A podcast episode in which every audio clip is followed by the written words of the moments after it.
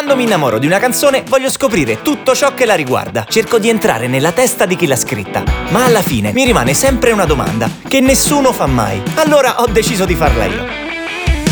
Ho incontrato diversi artisti e gli ho chiesto di raccontarmi il momento in cui hanno capito che la loro canzone sarebbe diventata una hit.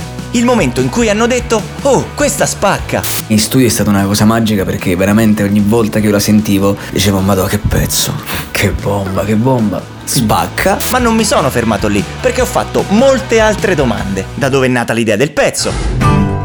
Volevo questa cosa, avevo soltanto questa cosa in mente, quindi una sorta di atmosfera come ha cambiato la loro vita. Quando è uscita, per esempio, quella Te, che è stato il primo singolo, io ancora lavoravo in pizzeria. Io mi ricordo dove ero quando ho scoperto che l'avevano presa per Sanremo. Cosa provano quando l'ascoltano a distanza di anni? È la canzone in assoluto che mi ha cambiato la vita e la cosa mi commuove sempre ancora oggi e so che mi commuoverà per sempre. Quali sono i segreti del loro mestiere? La scelta della parola è fondamentale, quindi non usare parole banali è, fondamentale. Io sono Nicolò De De Vitis, questa Spacca è il mio podcast e dal 14 aprile lo trovate su tutte le piattaforme di podcast.